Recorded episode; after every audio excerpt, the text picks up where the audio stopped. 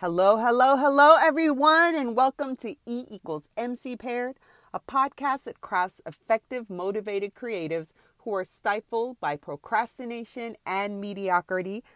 Thank God it's Friday, Friday night.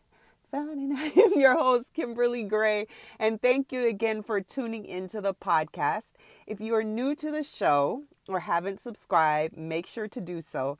And that way, you get alerts whenever the episode lands, whenever I put out a new episode. I've actually put out an episode every Friday so far and have been very consistent in doing so. So I urge you to stay tuned and to tell, hey, you know, get the word out there. Share the podcast with people that you may have in your life that may struggle with similar situations. If you've listened to the podcast by now, you know what it's all about. So share the podcast. I appreciate your support. Thank you so much.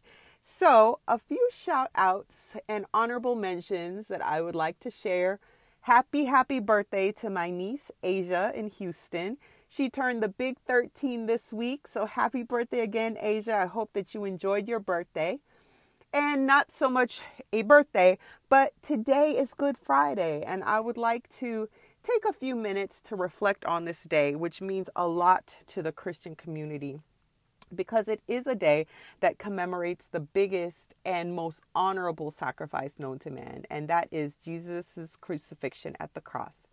And also for our Jewish listeners, once sundown hits, it will be the beginning of Passover.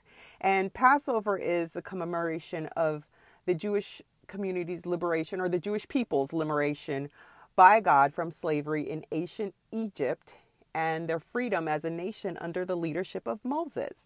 So, if you read your Bible, a lot of the things align in, in both um, religions and faiths. So, I know many of us, regardless of our faith, have plans to do some activities with the family. Easter Sunday is near, and many of us will be in church probably the only Sunday you're going to church. Let me stop. You'll be in church in your Sunday best. Um, you may be participating in fun activities with the kids or even just relaxing a normal, you know, and having just a normal day at home. Whatever your weekend is looking like this weekend, I urge you to be safe, be responsible, and in the moment because time is precious and memories are a must.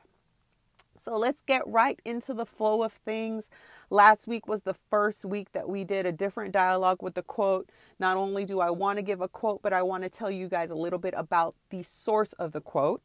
Um, the quote last week came to me via, a, actually, the quote this week came to me by fate via a text message. And when I read it, I knew that I had to share. So much so that I couldn't even wait for the podcast to land because usually if you follow my E equals MC paired Facebook page or if you follow me on Instagram, I usually do a I post a quote that I talk about in the podcast for you know individuals to kind of maybe have a conversation starter. But I couldn't wait and I immediately shared it on one on my Facebook page. And the quote comes from the Dear Black Women movement. I am so excited about telling you guys about this movement and about the women that are involved in this. I've been subscribed to this group for about two years now. And let me tell you, if you are looking for inspiration, insight, encouragement, and a daily dose of strong and soul filling affirmations, you definitely need to get with the program. Dear Black Woman is, as their tagline states, is an affirmation movement for black women by black women.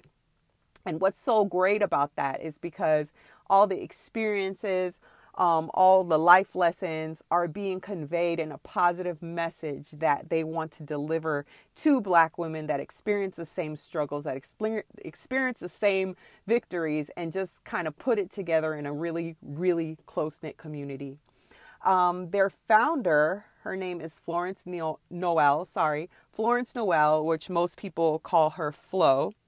Um, and I got this on their website, so this is kind of their mission statement. She felt a need for more intentional safe spaces for Black women by Black women, spaces that rose to the occasion of our arrival, that encouraged us to be fuller expressions of who we are, that gave us more than they took.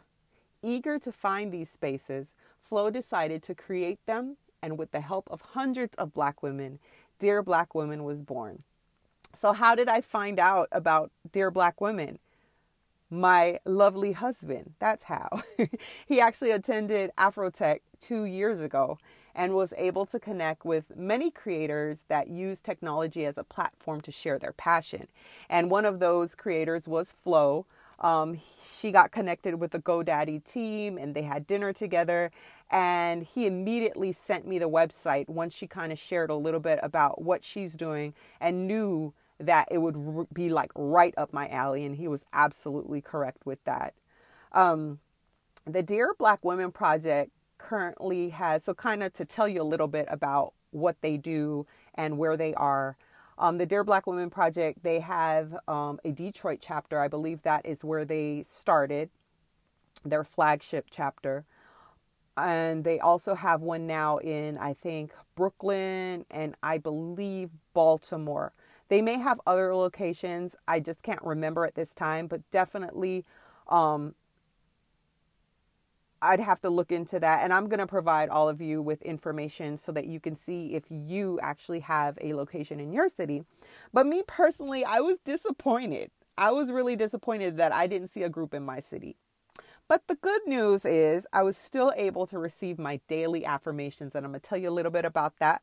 I receive those via text every day. They're sent right to my phone. When I wake up, I get a text that gives me a affirmation that is positive, uplifting, and encouraging. And I signed up for the Dear Black Women Project, and that's where you go. If you'd like to do the same, I will leave how you can connect with Dear Black Women in my show notes that you can become part of the movement and identify if there is a chapter in your city, and definitely to get those affirmations. So, back to my affirmations from Dear Black Women, that is where I received my quote of the week. So I'd like to share it with you all today. And that quote states Life is the most difficult exam. Many people fail because they try to copy others, not realizing everyone has different questions. Let me repeat that for you. Life is the most difficult exam. Many people fail because they try to copy others, not realizing everyone has different questions. As soon as I read this affirmation, I immediately remembered ninth grade. I had algebra second period, and we had this big algebra test. Now, if you know me, I am not very good with math. I could get there if I put a lot of time and effort, but English, literature, writing, anything creative is my spiel. But when it comes to numbers, things of that sort, I struggle with it. And we had our test third period. So I, for one, was not very excited about taking the test, as were as some of my other classmates had the same sentiments. However, they decided to gain the bright idea that they would have the class before our class give them the answers. So they wrote down the answers, you know, and had it all ready, passed it to them after the bell rang. But what they didn't know is that the teacher changed the questions for every class. I mean, the teacher was smart. He knew that someone would try to pass the answers along. So he kind of rigged it to where everyone had their own set of you know, test questions. Maybe they switched them up a little bit or whatever. So, not only did they fail the class, they also deprived themselves of experiencing necess- necessary things that we need to experience in order to become successful in life. And that's challenges, growth, and most important, self discovery. Life works in such an amazing way I feel, because regardless of what you experience, good or bad, it always gives you customized outcomes. And these outcomes are usually designed with such intention that it does nothing but make you a better version of your yourself and your yesterday. If we look at it in that way, and see all of our challenges and champion moments. And we realize that those moments were made to fit us. We would spend less time trying on the ill fitted experiences of others. Now, I think a lot of times it's easy to become in awe when people excel.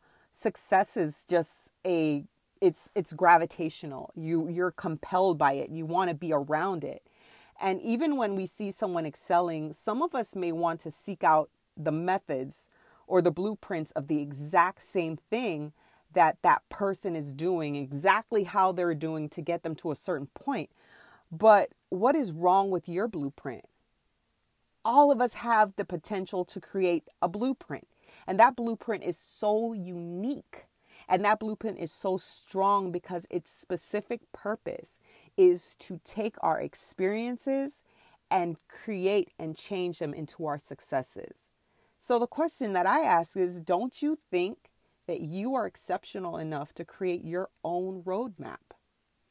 The key is realizing that there are no one size fits all instructions for life. There just isn't.